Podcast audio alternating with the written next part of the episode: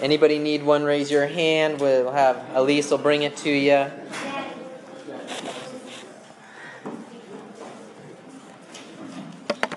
And when you get your Bible, you can open it up to Exodus chapter 12. Exodus is the second book of the Bible right after Genesis. So we're in the front here. Twelve comes after Exodus 11. Yeah, right after Exodus 11. There you go. So we're going to be in Exodus today, and the reason is because uh, I was at a, a conference all week studying Exod- Exodus, or at the end of the week, and it's, it's all I know right now. So we're, we're taking a break from friendship, going with what we know, all right? And so at the conference, you, you get assigned a passage that you get to uh, present to your small group, and, and this was my passage. And so um, they told me all the things I did wrong with it, so hopefully I've got it right now. And uh, yeah, you guys get the good, the good refined version. Let's not go that far. There's probably still some more work to be done here, but uh, here we are. All right, so um, we're going to be in Exodus 12, 1 through 28, and we're going to read it as we go, okay? Before we do that, who knows what today is? How many of you forgot? There we go. Hands up. There they are, right? There are some days in life that you just shouldn't forget, right? And if you do, you're going to pay for it. No, I'm just kidding. Depends on your mother, I guess. Um, but Mother's Day is definitely one of those days that, that culturally, at least, we've built into our calendar, right? And I don't know, um, depending on how your mom responds to a forgotten Mother's Day, if you've ever forgotten one, you know that you should never forget it again, right? And so, for some of us, there's this, this holy fear regarding Mother's Day. And it's coming up, and we hear whispers of Mother's Day coming up, and, and we wake up some mornings in cold sweats thinking, it's not today, is it? I didn't miss it. All right? And, and it's a day that we have culturally been conditioned to never forget. That being said, there are some more important days that we should never forget, right? There's lots of days that, that we remember by building into our calendar. And today we're going to read about one of those days that was built into the Jewish calendar as a day that they should never forget. And it was built into their calendar that way, not by moms or society, but by God. So let's go ahead. We're going to start by reading chapter 12.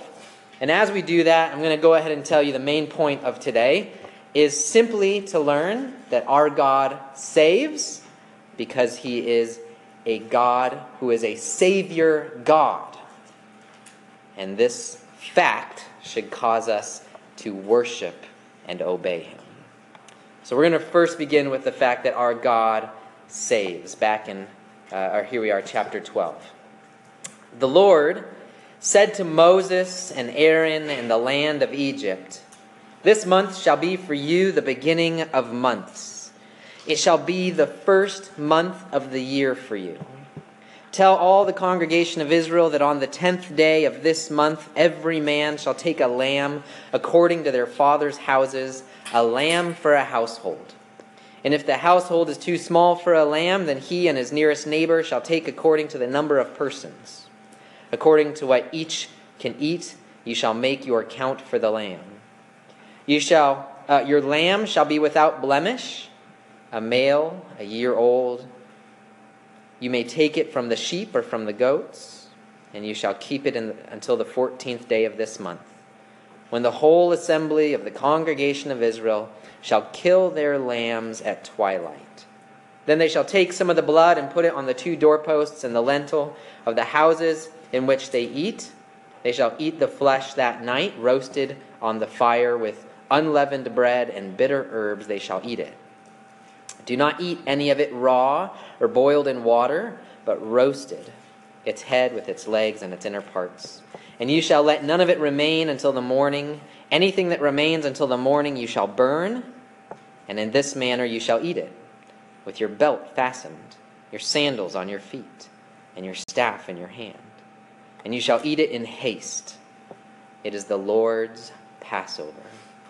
For I will pass through the land of Egypt that night, and I will strike all the firstborn in the land of Egypt, both man and beast, and on all the gods of Egypt I will execute judgment. I am the Lord. The blood shall be a sign for you on the houses where you are, and when I see the blood, I will pass over you, and no plague will befall you to destroy you when I strike the land of Egypt. Our God saves. Well, obviously, we're in chapter 12, and there's been 11 other chapters, right? And you guys know the story of Exodus, but let's, let's go through it real quick. How did they get down to Egypt? Do you guys remember why they're in Egypt? Elise? Um, because um, um, uh, Joseph, um, there was a famine, and he like, gave food to them, and said that they could come down to Egypt and live there. Fantastic. That's exactly right. So they followed Joseph down there. They're all down there. Turn back to chapter 1 of Exodus, okay? Back to chapter 1 of Exodus. And back in chapter 1, verse 6, here's what we read in verse 6. It simply says, Then Joseph died, and all his brothers, and all that generation. But the people of Israel were fruitful and increased greatly. They multiplied and grew exceedingly strong, so that the land was filled with them. Our book begins with this knowledge that Genesis has been filled with the fact that God met his people through Abraham, right? And then with Abraham came Isaac, and after Isaac came Jacob, and after Jacob came the 12 tribes of Israel, particularly Joseph. And God has provided generation after generation after generation with patriarchs through whom he meets his people. And now we're in Egypt, and what do we hear is that they're all dead. They're all gone. And all we have is this huge group of people. And as you read in verse 8, it says, Now there arose a new king over Egypt who did not know Joseph. And he said to his people, Behold, the people of Israel are too many and too mighty for us. Come, let us deal shrewdly with them, lest they multiply. And if war breaks out, they join our enemies and fight against us and escape from the land. Therefore they set taskmasters over them to afflict them with heavy burdens. And they built for Pharaoh store cities, Pithom and Ramses. But the more they were oppressed, the more they multiplied, and the more they spread abroad, and the Egyptians were in dread of the people of Israel. So they ruthlessly made the people of Israel work as slaves, and made their lives bitter with hard service in mortar and brick, and in all kinds of work in the field. In all their work, they ruthlessly made them work as slaves. And this lasted for 400 years they were slaves. Now, that being said, God does not let it go without passing his notice. If you turn the page into chapter 3, we see that Exodus is not just detailing their slavery, but rather it's pointing to the fact that God is waking up. Do you guys remember in the Chronicles of Narnia how as the young children in The Lion, the Witch, and the Wardrobe enter into Narnia, there's great winter, right? And it's been winter for so long, and yet there's indication that things are starting to change, right? Little birds chirping, the snow is beginning to melt, and the queen is losing her power. And that's what we see at the beginning of Exodus, just hints that things are beginning to change. Well, Moses, as we know, is saved from the slaughter of the male children, and he escapes Egypt and is um, in the land of Midian working for Jethro. And while he's there as a shepherd, he sees a burning bush and he turns aside where God calls to him. And then pick up in chapter 3, verse 7. Then the Lord said, I have surely seen the affliction of my people who are in Egypt and have heard their cry. Because of their taskmasters, I know their sufferings. And I have come down to deliver them out of the hand of the Egyptians and to bring them up out of that land to a good and broad land, a land flowing with milk and honey. And so we see that God is not absent, that He hears, that He sees, and that He knows what His people are going through. And in fact, He has come down to rescue them. Turn the page again into chapter 4. And in chapter 4, verse 21, here is what God has to say to Moses again. And, and this is actually to Pharaoh through Moses. God says, And the Lord said to Moses, When you go back to Egypt, see that you do before Pharaoh all the miracles that I have put in your power. But I will harden his heart, so that he will not let the people go. Then you shall say to Pharaoh, Thus says the Lord Israel is my firstborn son. And I say to you, Let my son go that he may serve me. If you refuse to let him go, behold, I will kill your firstborn son. Well, Moses delivers this message to the Pharaoh, but before he does that, we see in chapter 6 that he tells this all to the people of Israel. So if you're in chapter 6, verse 6, Moses is talking to the people of Israel, telling him of God's new plan. And beginning in verse 6, we read, Say therefore to the people of Israel, I am the Lord, and I will bring you out from under the burdens of the Egyptians, and I will deliver you from slavery to them, and I will redeem you with an outstretched arm, and with great acts of judgment I will take you to be my people, and I will be your God, and you shall know that I am the Lord your God who has brought you out from under the burdens of the Egyptians. But if you jump down to verse 9, we see the people's response. Moses spoke thus to the people of Israel, but they did not listen to Moses because of their broken spirit and harsh slavery. So we're getting whispers of the fact that things will change, but the people are still brokenhearted in their slavery and in the brokenness of their spirit. And so, as we read the next uh, six chapters before chapter 12, we see the 10 plagues. Where, this is the 10th plague we're on, so we see nine plagues. And many times throughout these plagues, what happens? What does Pharaoh say he's going to do? He's going to let him go, right? But then he doesn't.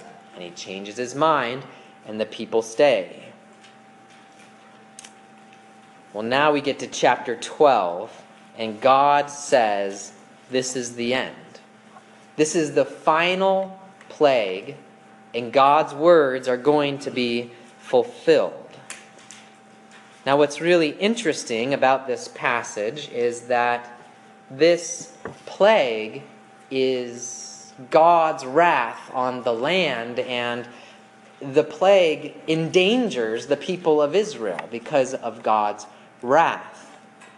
And we see that this plague is the plague of taking the firstborn son out of each and every household. And it is not unique just to the Egyptians. God isn't just saying, I'm going to go to the Egyptians, but God is going to come to every doorway and, in a sense, hold every family accountable.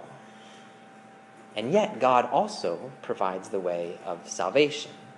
And that way of salvation is through a spotless lamb that the families are to take and sacrifice. And it's not just through the lamb, but it's specifically through the lamb's blood, right? And the blood is to be put on the doorposts of the doors. And when God shows up, he will not go in to destroy if there is blood on the doorposts. And so he provides salvation to his people through the spotless blood of the Lamb.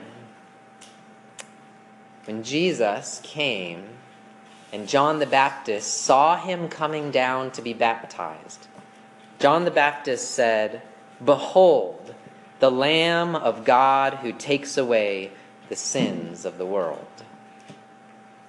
And in 1 Corinthians 5 7, Paul says, For Christ, our Passover lamb, has been sacrificed.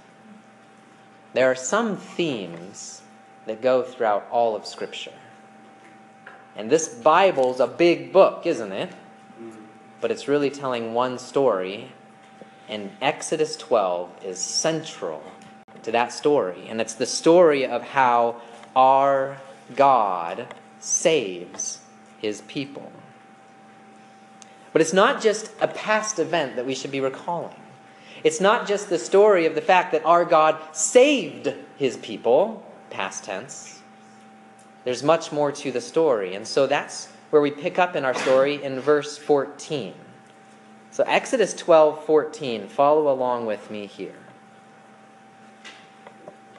This day, this is still God speaking, shall be for you a memorial day, and you shall keep it as a feast to the Lord.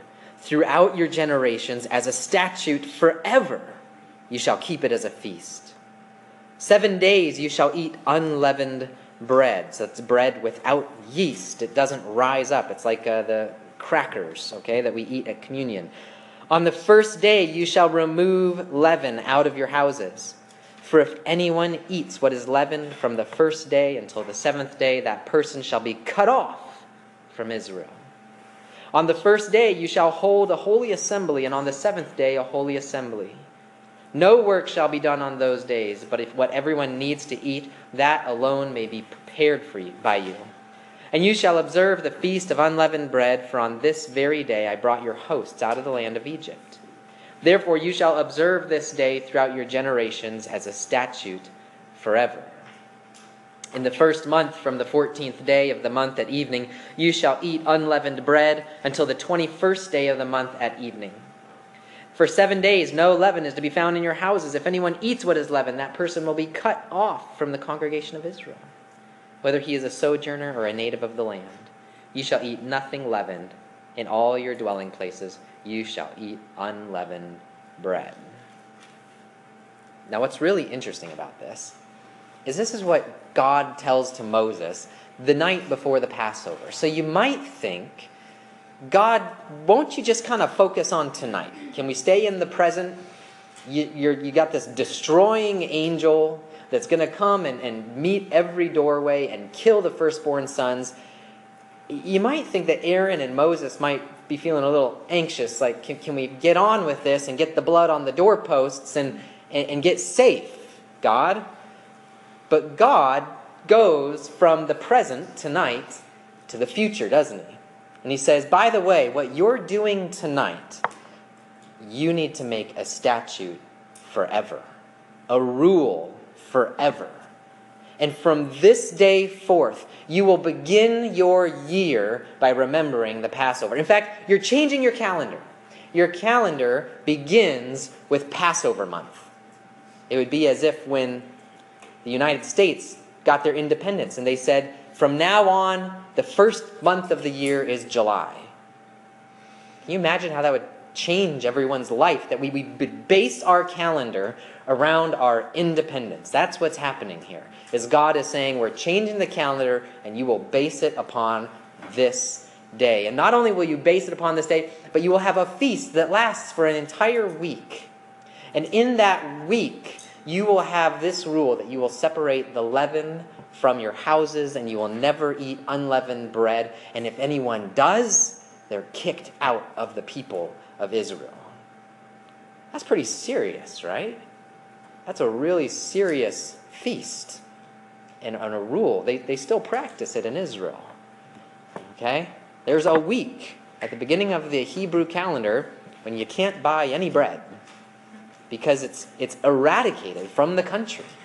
And they remove all leaven and, and any bakeries or, or restaurants or homes that ever have flour and bread and all that, they have to take it all out and they wipe down their counters and they clean off their shelves and they get it out of their homes to remember this, the Feast of Unleavened Bread. It is the holiest of their holidays to remember. And they still remember it today. And, and it's not surprising because God said it should be a statute forever, right? He said it should last forever. Well, Moses goes on to tell this to the people. It says he called all the elders of Israel to them. Verse 21 Go and select lambs for yourselves according to your clans, and kill the Passover lamb, and take a bunch of hyssop and dip it in the blood that is in the basin, and touch the lintel and the two doorposts and the blood that is in the basin. None of you shall go out of the door of his house until morning, for the Lord will pass through the, to strike the Egyptians. And when he sees the blood on the lintel and on the doorposts. The Lord will pass over the door and will not allow the destroyer to enter your houses to strike you. You shall observe this rite, he says, as a statute for you and for your sons forever. And when you come to the land that the Lord will give you, as he has promised you, shall keep his you shall keep this service. And when your children say to you, What do you mean by this service? In other words, when your kids say, Why do we start the year this way? Why do we get all the bread out of our houses? You shall say, It is the sacrifice of the Lord's Passover, for he passed over the houses of the people of Israel in Egypt when he struck the Egyptians, but spared our houses. So our God saves because he is a Savior God. In other words, what God is communicating by instituting this feast is that God doesn't just save, or he didn't just save the Egyptians out of slavery, but in fact, his character is defined by the fact that he is a saving God. And they're to remember for all generations, passing it down from fathers to parents, or parents to children, uh, fathers to sons, mothers to daughters, forever, that our God saves. And they're to never, ever forget it. It's to be at the core of their worship service. They're to remember it forever. Well, why? Why this emphasis on remembering? In Exodus, Exodus 10 1 and 2, God says that He hardens hearts that He might show His signs, that you may tell your sons and grandsons how I have dealt harshly with the Egyptians and what signs I have done among them, that you may know that I am the Lord. In other words, He's saying, I do all of this to show you who I am. I am a God who saves. It is the defining attribute of my character. And so you would think that when Christ came on the scene, that the people of Israel would know this and be thinking this. And when Jesus came, and, and in Mary's song it said, she will bear, or in the prophecy rather, it says, she will bear a son, and you shall call his name Jesus, for he will save his people from their sins. That they would hear that and think, huh, save. Our God saves and this is the prophecy about this little boy. And when Jesus came in John chapter 10 and said, I am the door, if anyone enters by me, he will be saved and will go in and out and find pasture. You should have they should have had ringing in their ears the language of this festival that God had commanded them to keep for all generations. Well, how do the people respond in Exodus? Let's finish our passage in just the end of chapter 20 or verse 27 it says and the people bowed their heads and worshiped. Then the people of Israel went and did so as the Lord had commanded Moses and Aaron, so they did. If you read the Old Testament, Israel doesn't have a great track record of doing exactly what they're told. And neither do we. We don't have a great track record of doing what we're told. But here, in this instance, we see that they respond exactly as they ought to respond. They worshiped God that here he was coming to ex. They had seen nine plagues rip apart the Egyptians. And here God is coming with one more, and yet he had provided them the way of salvation, and so they bow and they worship and they obey. In Matthew 28 5 through 9, we read that this happened in the garden after Jesus' resurrection. But the angel said to the women, Do not be afraid. For I know that you seek Jesus who was crucified. He is not here, for he is risen. As he said, Come see the place where he lay. Then go quickly and tell his disciples that he has risen from the dead, and behold, he is going before you to Galilee. There you will see him. See, I have told you. So they departed quickly from the tomb with fear and great joy, and ran to tell his disciples, and behold, Jesus met them and said, Greetings. And they came up and took hold of his feet. And to do that, you would need to bow and worship him. When they saw Jesus risen from the grave, they bowed and they worshiped. They responded the exact same way the Israelites responded at this news that they had a saving God. Well, our God, as we see in this text, is a God who saves because he is a Savior God. And the proper response is to worship and obey him. And so for us today, we have to ask a couple questions. The first question is Is God our God? Or another way to say it is Is God your Savior? Uh, and another way to put it is Do you have blood on the doorposts of your house, of your heart? God says, I will come to each house. He does not say, I will go to the Egyptian's house and kill the sons and leave the Israelites alone. He says, I will come to each house and look for the blood. And the same is true for us. That it doesn't matter which family you've been born into, it doesn't matter what you've done uh, on Sundays or any other day of the week. What matters is whether or not you have the blood of the Lamb on your heart. Have you accepted Christ's sacrifice for you? Is his blood guarding you from God's wrath? And then the second question would be this Do you remember that regularly? Notice God says, This shall be a statute forever. What do you think God meant when he said forever? Did he mean forever for Israel? Or did he mean forever for the people of God? Because surely Scripture teaches that if you have accepted Christ, you have been grafted into the people of God. Do you begin your year by removing all of the leaven out of your homes? Do you sacrifice a lamb on the 14th day of the first month? Are we all in disobedience of God's word by not keeping the Passover? Well, the night before Jesus was betrayed, he was eating a meal with his disciples, wasn't he? That meal was the Passover meal. Jesus was obeying Exodus 12 with his disciples as he sat down. They would have been it would have been the 14th day of the month that they had sacrificed a lamb and they would be eating the meal.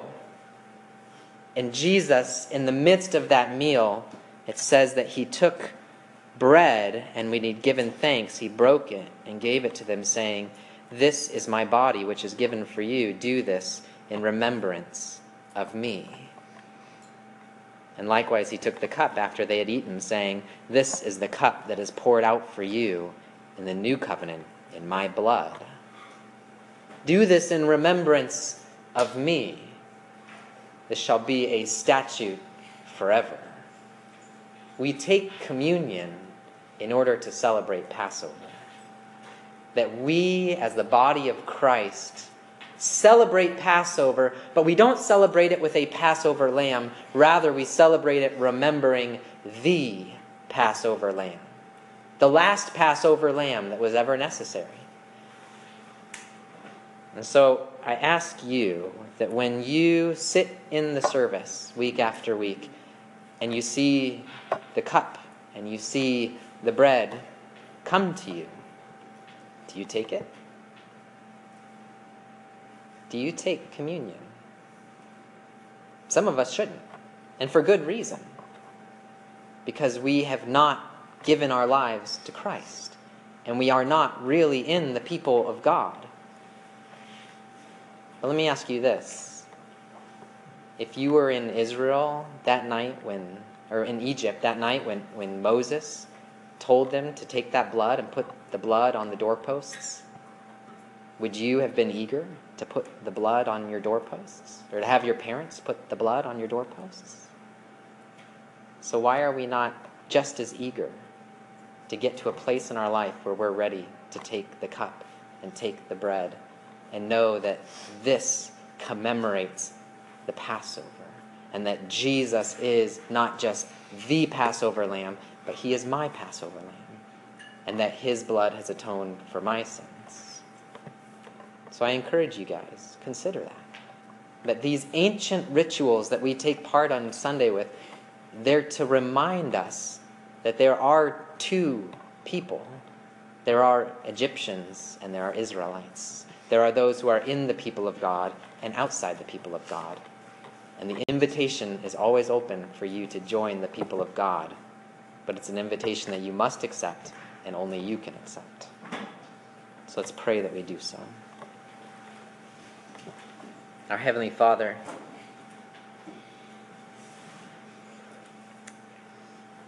may the communion service be a reminder to us. May it be a reminder either of our great and loving God who is a Savior God. From the beginning of Exodus here through now, you have declared your name as the Savior God, the God who saves his people, and commanded us to remember it. And may communion for us be a remembrance of how you have saved us through the blood of the spotless Lamb, Jesus Christ. But may it also be a reminder for those who have not accepted you that they are outside the people of God. And may it cause us to enter into your people with repentance and with faith, that we too might remember with the rest of the body of Christ all that you have done on our behalf. Thank you, God, that you are a Savior God.